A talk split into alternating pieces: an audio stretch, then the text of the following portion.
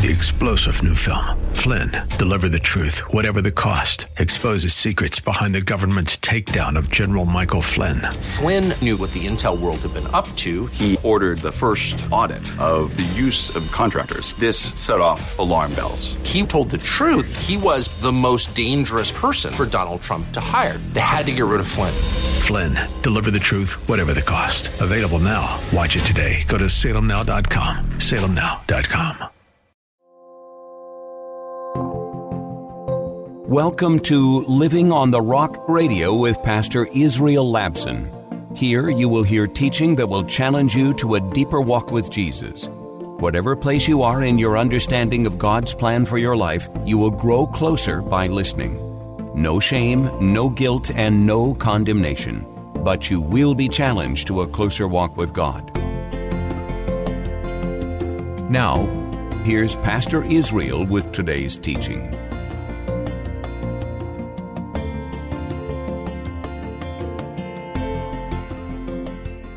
True freedom is the Spirit enabling grace to do the right thing on the basis of truth. Oh, you just don't know how tough my life has been, Pastor. If you know how tough it is for me, you wouldn't be saying that this is just an, there's an easy solution to this. I never said there's an easy solution. The Bible never says there's an easy solution. The Bible says that we need to rely on the grace of God. That's what the Bible teaches. To be free is to rely on the grace of God and to hold on to what's true. Doing whatever we please is not freedom, it's the worst kind of bondage.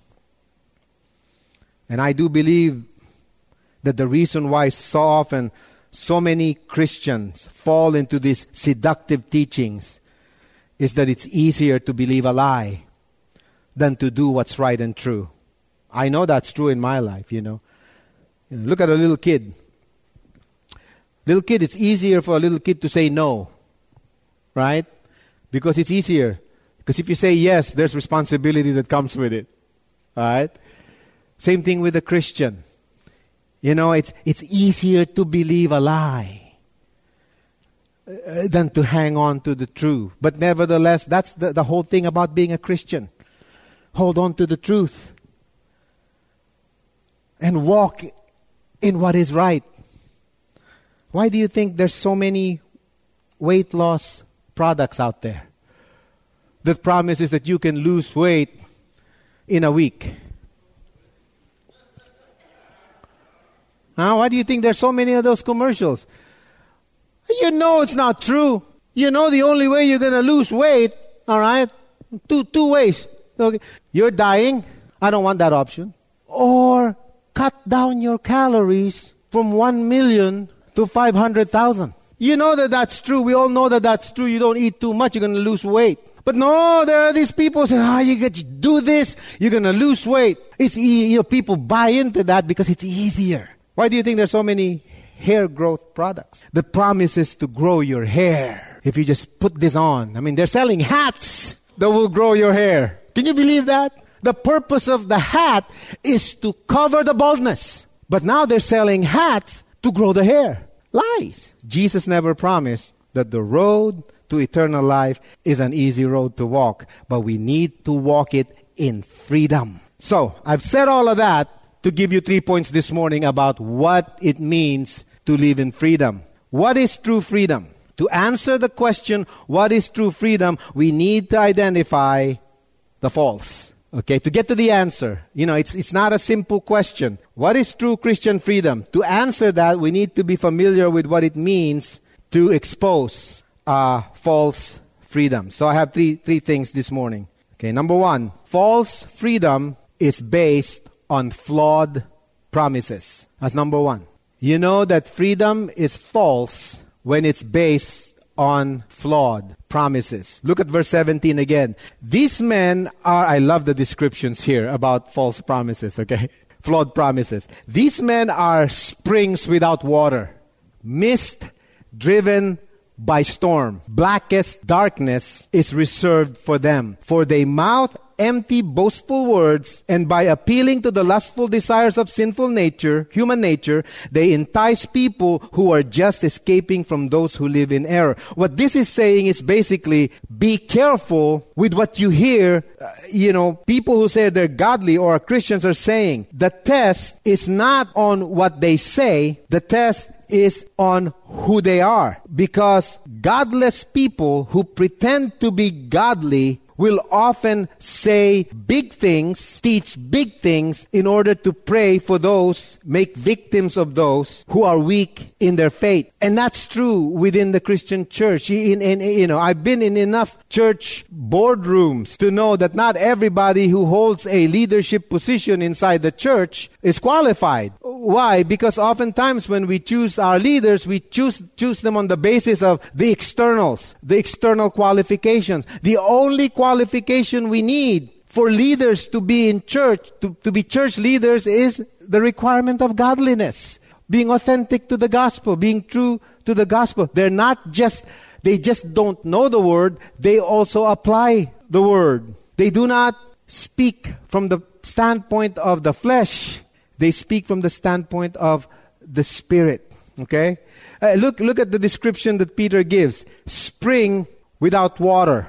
I mean, that's, that, that, that says it all. That's a, that's a pretty good description. That, that describes a, a false, a flawed promise. Uh, they, they, they can do a good uh, word of encouragement, but the result is usually empty. They, they care more about their own righteousness than the righteousness of God. But this is what Jesus says about water. Everyone, John 4:14, 4, everyone who drinks this water will be thirsty again, but whoever drinks the water I give him will will never thirst. Indeed, the water I give him will become a, in him a spring of water welling up to eternal life. And so, once we receive living water, from Jesus. It continues on. It continues to flow. The purpose of which is to follow Jesus, to heed the words of Jesus, to apply the words of Jesus, to reflect the words of Jesus. Not our own righteousness, not our own abilities, not our own qualifications, but what Christ is doing in our lives on a daily basis. That's, that's, that's, that, that's true freedom.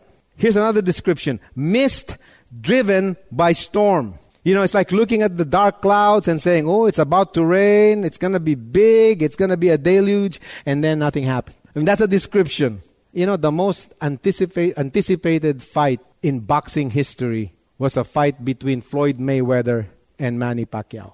It was regarded as the most expensive and the most anticipated event. I mean, th- this thing was big. I mean, last, the Las Vegas International Airport were having traffic traffic issues with planes kept flying all over the world to be at the MGM to, fight, to watch this fight. The build-up to this fight was so enormous because there's so much at stake. And then we all saw the fight. It was the dullest fight ever. And let me tell you, I'm a pastor. I've seen fights between husbands and wives that are, that, that are more exciting. All right? This was a dud. Mist driven by storm. But here's how God speaks. 1 Kings 19, 11 to 12. The Lord said, Go out and stand on the mountain in the presence of the Lord, for the Lord is about to pass by. Then a great and powerful wind tore the mountains apart and shattered the rocks before the Lord. But the Lord was not in the wind. After the wind, there was an earthquake, but the Lord was not in the earthquake. After the earthquake, came a fire, but the Lord was not in the fire. And after the fire came a still small voice, a gentle whisper. What does it tell us? It tells us it's not because we are hearing this big talk, big build up about what it means to be this kind of Christian or that kind of Christian. At the end of the day, is God speaking in the inside of our hearts quietly and telling us, I am the one who will solve your problems. I'm the one who's going to, to, to right the wrongs that have happened in your life. I'm the one that's going to deliver you from that bondage. All of these other things, they make a lot of noise. But hear my voice. I don't need to shout to tell you that I'm true. I am God. I don't need to shout. Yes, God doesn't need to shout like you, Pastor. And then finally, the judgment on these people darkest, blackest darkness. And I've always been fascinated about that term. God is very serious about the authenticity of our confession of faith. Because if we falsify, if we falsify our testimony and affect other people in the falsifying of our testimony about the gospel, it says the di- darkest blackness. I mean, how dark can black be? I mean, it's an expression, I understand. It's an expression that says, go to the darkest place you've ever been, and it's darker than that. That's how serious God is when it comes to the fidelity of our testimony, to the fidelity of the Christian faith. Now, I'm not trying to make people feel like, you know, oh, I can't live up to this. We really can't, you know. And God is, God is overemphasizing the seriousness of this so that we can realize that we can't live up to it, so that we can trust Him and not be influenced by the intoxicating, you know, teachings, intoxicating words by those who really do not have God's best interest in mind. All right? So that's an important thing. True freedom is based on the promises of God that endures. There's a second thing. False freedom is rooted in fake practices. Not just based on flawed promises, but it's also rooted in fake practices. Look at verse 19. They promise them freedom while they themselves are slaves of depravity. For a man is a slave to whatever has mastered him. If they have escaped the corruption of the world by knowing our Lord and Savior Jesus Christ and are again entangled in in it and overcome, they are worse off at the end than they were at the beginning. Counterfeit Christians are uncommitted to knowing Jesus. They have not been set free. They profess to be saved, but were really not redeemed. They have not escaped the corruption of the world.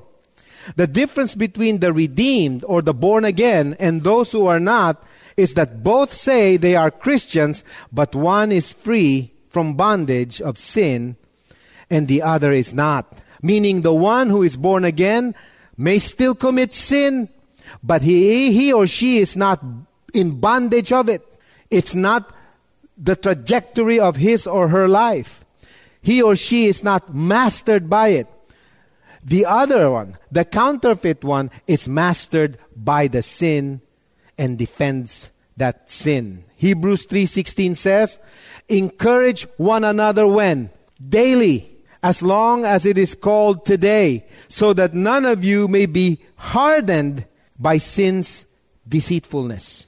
So even the writer of Hebrews, even the biblical writers understand how tough it is for, uh, for some Christians to, to, to fight off all of the, the bondage uh, that, that sin can bring in. But we're called to encourage one another daily in order for us to escape from that because of the possibility of being hardened by the deceitfulness of sin. How is sin deceitful? Well, you can hide behind good moral practices. Anybody can do that. We see that all over the place, right? A lot of people are morally upright on the outside, but severely corrupted in the inside. Uh, uh do you know any politicians who are like that? Probably 90% of them. I'm not judging, but there's a tendency to have an outward presentation, but is not reflective of what's going on in the inside. Elections happen because we are enticed by what have been promised to us. I mean, this is not a political statement. You know, I again, I, let me say this: I'm not a political person. You know, I, I don't vote along party lines. I vote the values of scriptures. You know, and whoever closest to that, all right, this is just where I stand. Whoever is the closest to what represents to me as the Christian mandate uh, you have a chance of getting my vote. Okay? And I don't care if you're a Democrat or a Republican, an independent. I don't care about any of that because we're all people and all people are flawed. All right? I don't want to be given promises and then have something else happen.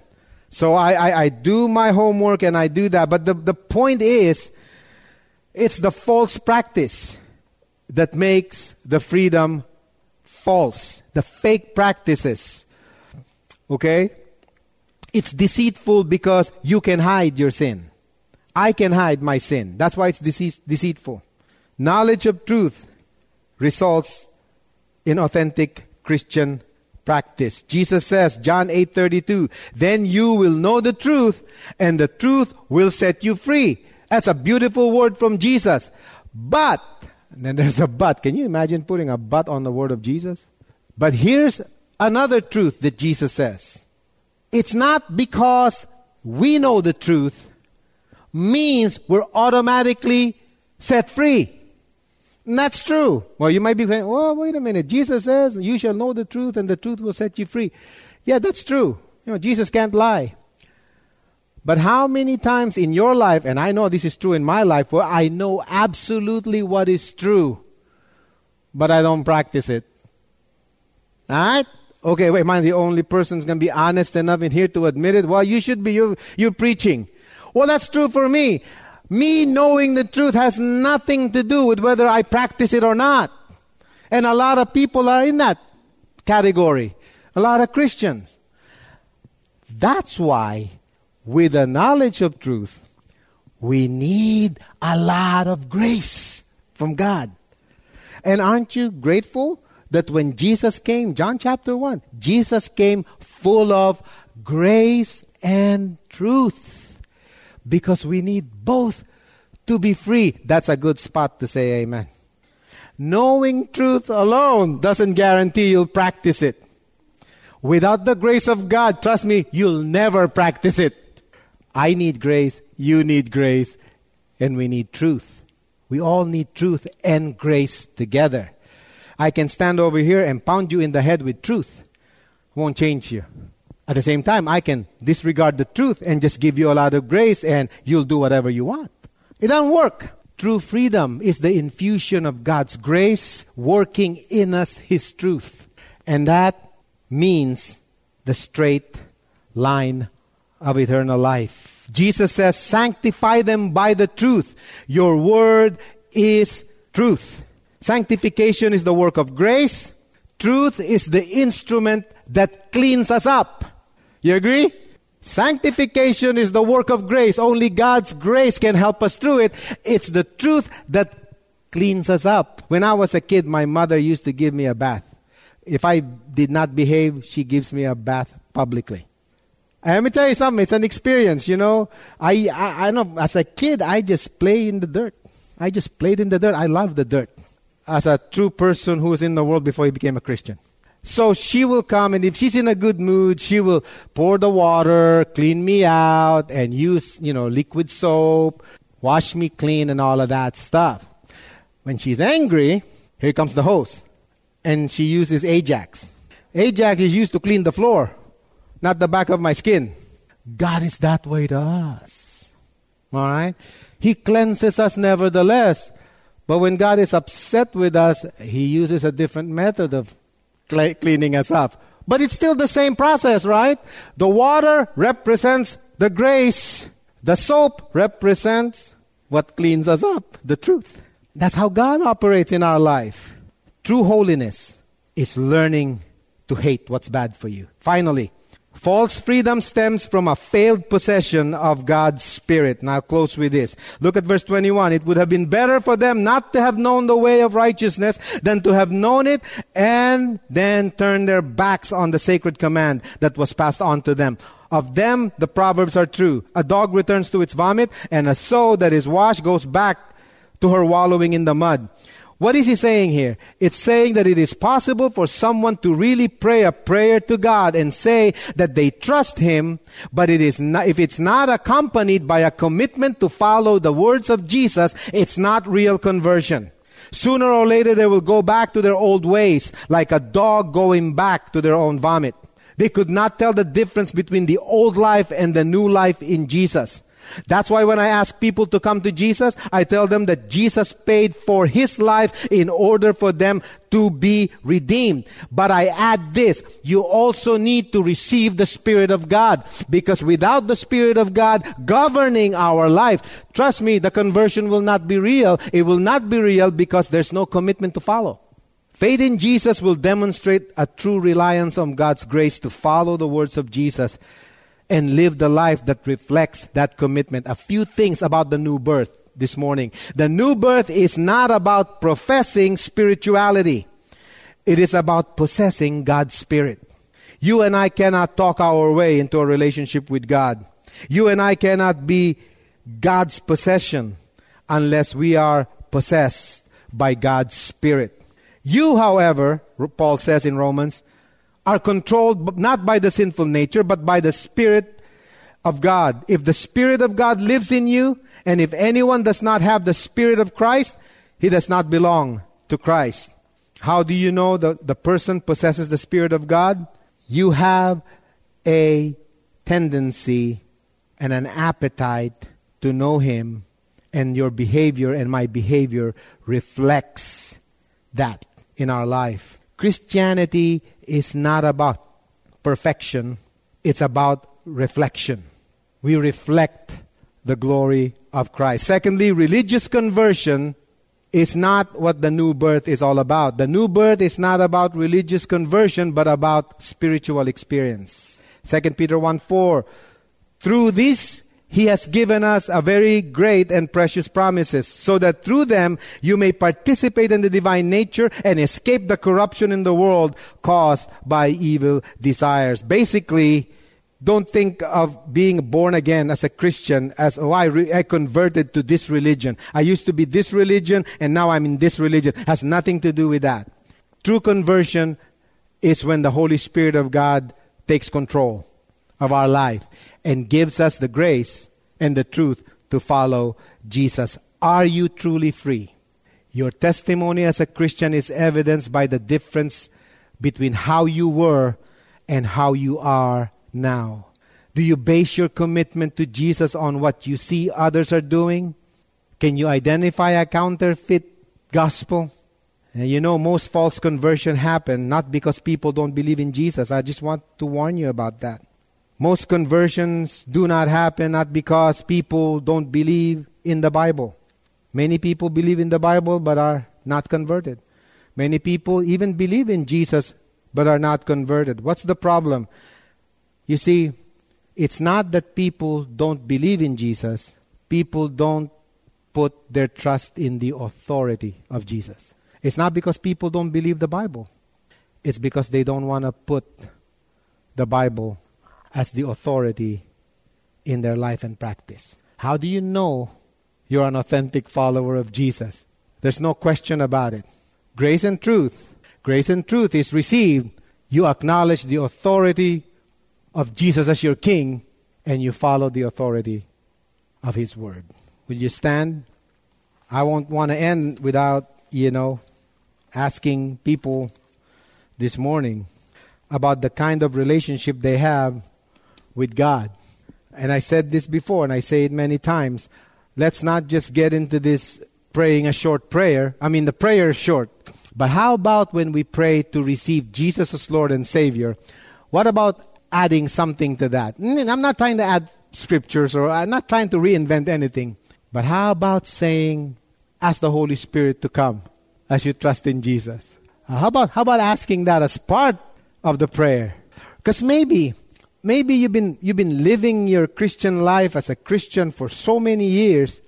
But man, Paul warns us in, in, in 1 Corinthians chapter 13, I think it is, examine yourself to see if you're in the faith. Why would he ask us that?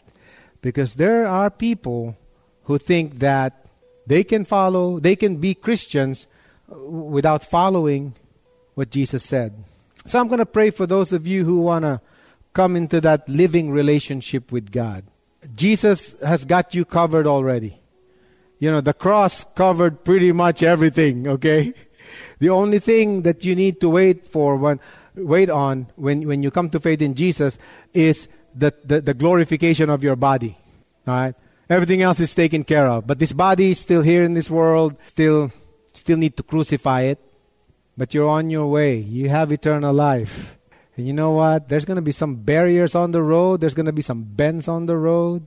What you want to be is a Christian who trusts the authority of God's word and who subjected yourself to the rule of Jesus as your king. When you enter the kingdom of God, you are not the king. You know why? you know why the Bible says when you come to, to, to heaven, you're gonna put your crown and lay it on the feet of Jesus. I think this is what it means. I, I, think we do a lot of things thinking that we have autonomy thinking that we're kings on our own. We have one king, one ruler. It's Jesus Christ. The Bible calls him the righteous one. How many of you want to hide behind the righteousness of Jesus? I do. You've been listening to Living on the Rock Radio with Pastor Israel Labson, a ministry of Living Rock Christian Church in Sunnyvale, California. If you have been helped by this radio program and would like to keep it on the air, your continued prayerful and financial support is greatly appreciated. Please visit livingontherockradio.com, where all your tax deductible gifts will go directly to the radio ministry. That's livingontherockradio.com. Living Rock is a church that doesn't care how you are dressed or what candidate you voted for a church made up of imperfect people from all walks of life with a hunger and thirst to understand God's plan for our lives. No matter what you've been through or what questions you may have about God and faith, you will find love, grace, and hope at Living Rock Christian Church, 675 East Taylor Avenue in Sunnyvale, with Sunday worship starting at 10:30 a.m. More information at livingontherockradio.com.